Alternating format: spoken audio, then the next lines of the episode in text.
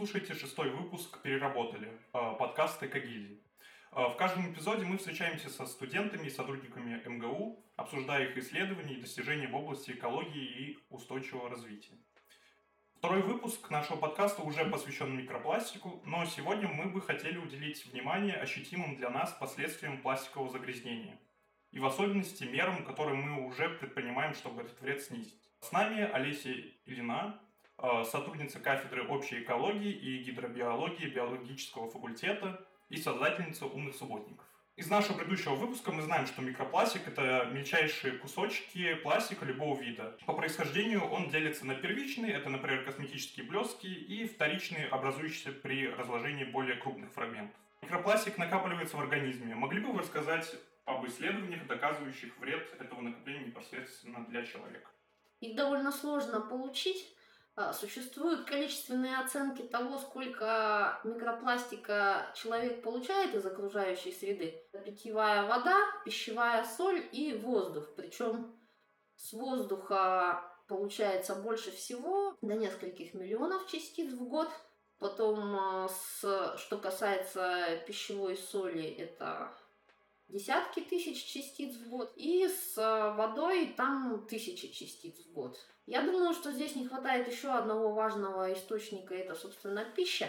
Может содержаться микропластик. Конечно, он может содержаться, но просто по нашему опыту, по опыту анализа природных проб, можно сказать, что микропластика в окружающей среде намного больше именно вот в нашей окружающей среде, в нашей среде обитания человеческой, нежели, допустим, в море. Допустим, когда мы везем свои пробы из экспедиции, нам приходится их защищать от своего собственного микропластика и приходится использовать э, специальные ухищрения, хлопчатобумажные костюмы при заборе проб, потом боксы пылезащитные, чтобы пыль, особенно микроволокна с одежды, не попадала на наши пробы. Можно сказать, что человек, он живет в гораздо более концентрированном облаке микропластика, потому что у нас просто все сделано из пластика.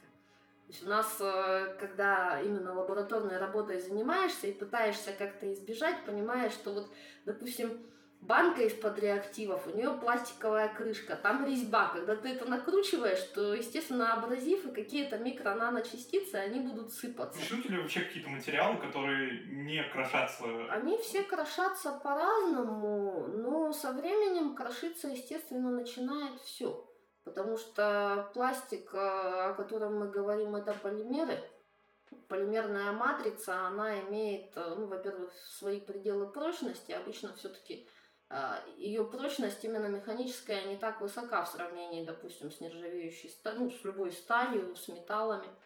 А, и плюс э, со временем э, любая матрица, она начинает э, деполимеризоваться, то есть, ну, особенно если она подвержена солнечному свету, подвержена каким-то перепадам температуры, он сразу же рассыпается на хлопья, и эти хлопья уже размером миллиметра и меньше, они уже просачиваются вот в эти во все водоросли, плавник, то, что покрывает берег моря, и там просто это все не соберешь, это просто невозможно, потому что там сотни тысяч частиц.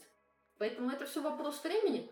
Со временем рассыпается любой пластик, причем зависит э, именно от условий, потому что часто пишут, что там 100, 200, 300, 400 лет пластик существует, э, но он существует как полимер, но при этом он, э, скорее всего, в первые же годы жизни, если он попал под воздействие окружающей среды, солнца прежде всего, микроорганизмов также существует много что, что его дестабилизирует, то большую часть этой жизни он будет жить в виде микропластика уже, который уже смешался с окружающей средой. Эм, известно, что ну, ведутся разработки э, о, получается, переработке пластика благодаря микроорганизмам. Расскажите что-нибудь про это. Это все очень многообещающе, это все выглядит отлично, уже показаны, показано существование ферментов, выделенных э, уже и отсеквенированных микроорганизмов, которые способны разрушать пластик. Единственная проблема, что это все происходит очень медленно. То есть э, идеальный вариант это когда микроорганизмы используют э, полимеры в качестве ну, источников энергии, источников углерода. Но они, во-первых, это делают очень медленно, поскольку пластик, он сам по себе, полимерные материалы, они сами по себе стабильны химически. И когда у микроорганизмов есть выбор, и у них есть возможность э, получать питательные вещества из чего-то еще, они, естественно, они пластик будут игнорировать. То есть нужно создавать им специальные условия, ну, насколько я знаю, пока неизвестно микроорганизмов, которые могли бы питаться только исключительно пластиком. Они все все равно предпочитают более легкие органические соединения, более легко разлагаемые. Тем не менее, они могут даже как-то модифицировать свою ферментативную систему. То есть известны уже ферменты, а, которые окисляют э, или как-то иначе химически дестабилизируют именно пластик, ну и позволяют им разлагать. Просто все это медленно, поэтому это все пока на уровне пилотных разработок. Ну, плюс еще есть момент, что э, полимеры, они очень разнообразны, и у них э, существует множество различных присадок, стабилизаторов, красителей. И э, во-первых, э, эти соединения, они сами по себе могут быть токсичны, даже если, допустим, у нас есть бактерии или э, грибы, которые могут разлагать, допустим, полиэтилен, то в составе полиэтилена также есть э, токсичные остаточные соединения, ну, которые будут высвобождаться, то есть все равно химическая нагрузка какая-то присутствует. Но, конечно, было бы прекрасно, если бы мы вывели микроорганизмы, которые бы разлагали пластик на СО2 и воду. Ну, пока это все показано только как э, теоретическая возможность. Ну, показаны сами процессы, но не показано, э, чтобы это количественно работало. Вы рассказали о обширной географии э, своих э, исследований. Какое море или водоем вы могли бы назвать самым загрязненным? Из того, что знаю я, с чем я имела дело, это Баренцево море. Причем это был определенный даже шок, поскольку мы много лет работали на Белом море. Я знаю, что там примерно те же показатели, что на Байкале. То есть количественно там довольно много. Там, ну, если очень так детально считать и выискивать именно вот э, самые маленькие частицы – то там можно обнаружить и тысячи частиц на квадратный километр, даже десятки тысяч. Но это все мельчайшие частицы, то есть э, по массе они дают, ну, может быть, какие-то граммы на квадратный километр. И также мы считали на берегу количество пластика, там получалось э, ну, десятки килограммов на километр береговой линии в среднем, если вот по статистике усреднить. А потом я приехала на Белое, на Баренцево море уже в конце сезона, уже после того, как мы в прошлом году отработали на Белом море. И увидела, что там э, этого пластика, его просто горы. То есть это действительно такое ощущение, что можно ехать на катере и просто пинцетом а, частицы плавающего пластика вылавливать из воды. Вот. Но в любом случае там явно различие два порядка, может быть больше. То есть там речь уже не о граммах на квадратный километр, если мы берем загрязнение водной поверхности, а там уже, наверное, сотни граммов, может быть, килограмма на квадратный километр. То есть это уже показатели сопоставимые с мусорным пятном, допустим, с Тихоокеанским, вот в центре, где максимальные концентрации. А, мы много говорим о раздельном сборе отходов и уменьшении потребления пластика, но что можно сделать с отходами, которые уже попали в лесные и речные системы, а, на берега морей и океанов, и, и неминуемо станут а, микропластиком вторичным? А, умные субботники – одна из таких инициатив. Расскажите, как вам пришла эта идея, чем вы занимаетесь и в чем принципиальное отличие от субботников классических? Это тоже сформировалось у нас исторически, причем это у нас образовалась идея на Байкале. А, мы изначально кооперировались там в каких-то таких э, научно-образовательных проектах. И я довольно много общалась э, с проектами, которые занимаются именно организацией морских уборок, береговых уборок, субботников, вот подобных таких вещей. Их, естественно, очень много. Ну а поскольку мы люди любопытные, то, естественно, задаешься вопросом, что одно дело, что ты собрал, пластик э, в море или на берегу, или тот же Ocean Cleanup, допустим, они привезли там на огромной барже то, что у них набралось э, в Тихоокеанском пятне. Но куда этот пластик потом девать дальше? Мы а, получили грант небольшой на такую вот э, экологическую и исследовательскую программу мы на Байкале мы ехали по побережью Байкала, там договаривались со школьниками, они там регулярно проводят школьные субботники. Но мы также в процессе мы не просто ну, собирали мусор в мешки, фотографировались с этими мешками отправляли их на полигоны, как это обычно происходит. Вот. А мы решили рассортировать этот мусор, оценить его состав и оценить его, э, так скажем, ну, наши мешки назывались сдадимы и не сдадимы. То есть мы разделяли все отходы на те, которые можно переработать, и на те, которые переработать нельзя. Ну и плюс у нас была очень большая категория, может быть, сдадимы. Это были материалы, которые потенциально относились э, к перерабатываемым, с одной стороны, но у которых было низкое качество, то есть у нас были сомнения, что их примут. Только один процент, 1-1,5, там немножко по разным э, регионам по-разному получалось, можно сдать на переработку. Еще процентов от 20 до 50, на Байкале это скорее 20 процентов, а на Белом море это скорее 50, потому что просто с Белого моря можно довести до Москвы, а в Москве спектр принимаемого вторсырья больше, естественно, чем в Улан-Удэ или в Иркутске. Вот. Они относятся к, может быть, сдадимым, но при этом они все равно, они бракуются переработчиками, потому что качество сырья очень низкое, потому что оно грязное, оно обросшее оно окисленное солнцем. То есть у нас получилось, что, в общем-то, весьма проблематично изъять э, пластиковые отходы из экосистемы. Как часто вообще проводятся ну, эти акции? И как вам, к вам можно присоединиться?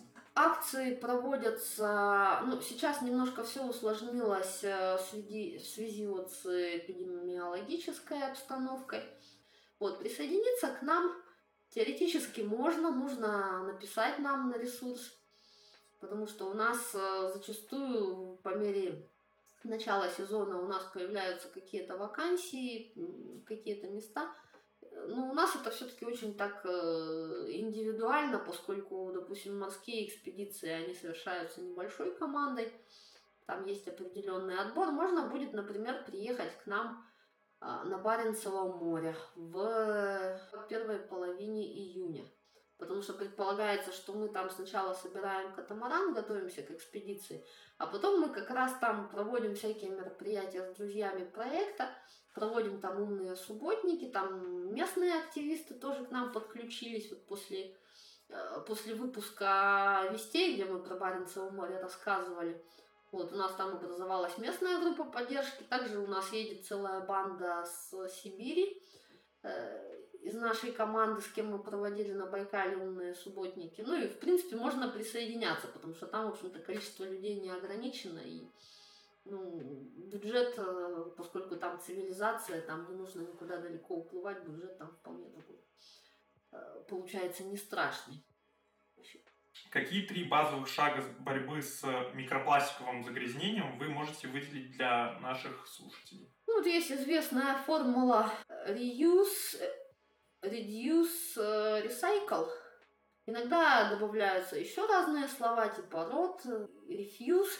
Мне очень нравится слово refuse, то есть откажись прежде всего.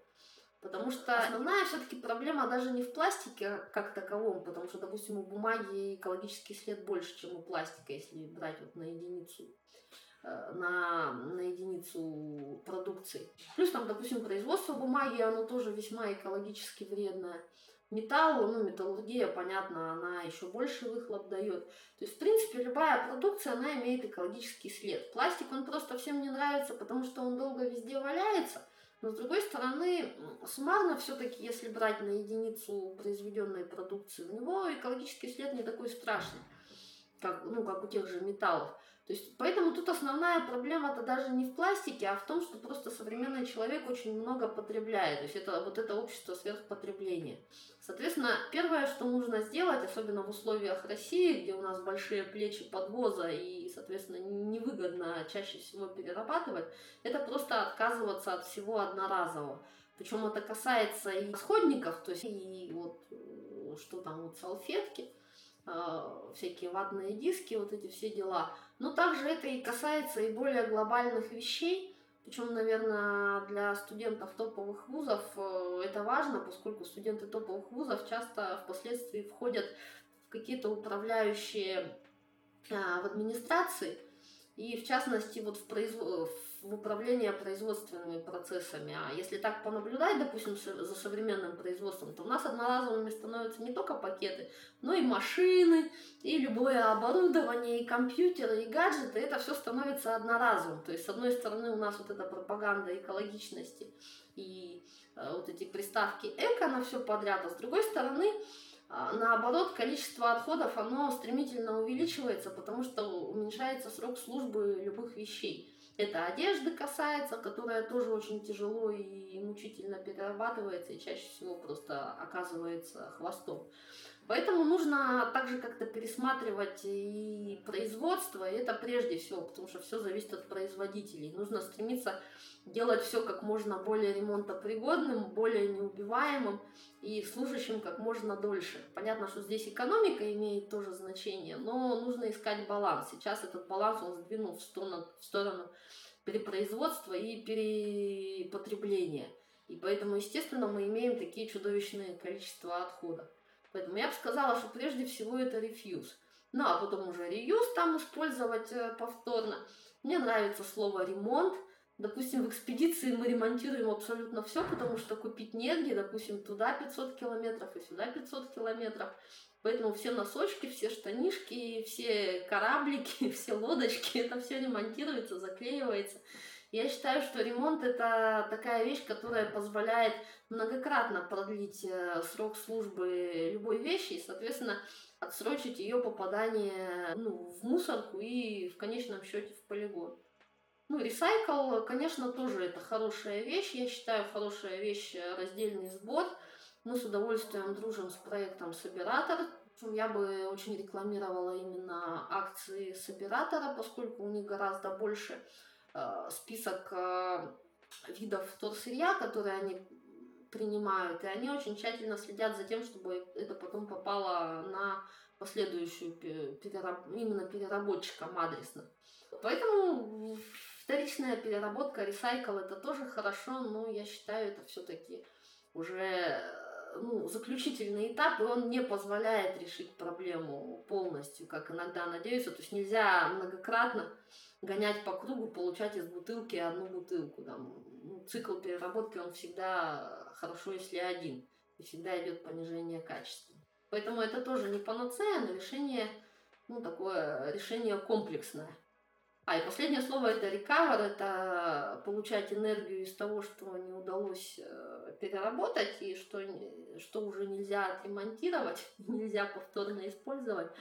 Но это уже вопрос технологии, это вопрос как раз вот к таким вот способом а, перерабатывать, получая энергию, но при этом не загрязняя окружающую среду. То есть это, это тоже, как я понимаю, человечество полностью эту проблему не решило, но к этому тоже надо двигаться, потому что в любом случае доля несдадимов даже при хорошей вот построенной э, системе как-то раздельного сбора все равно процентов 50 всегда остается.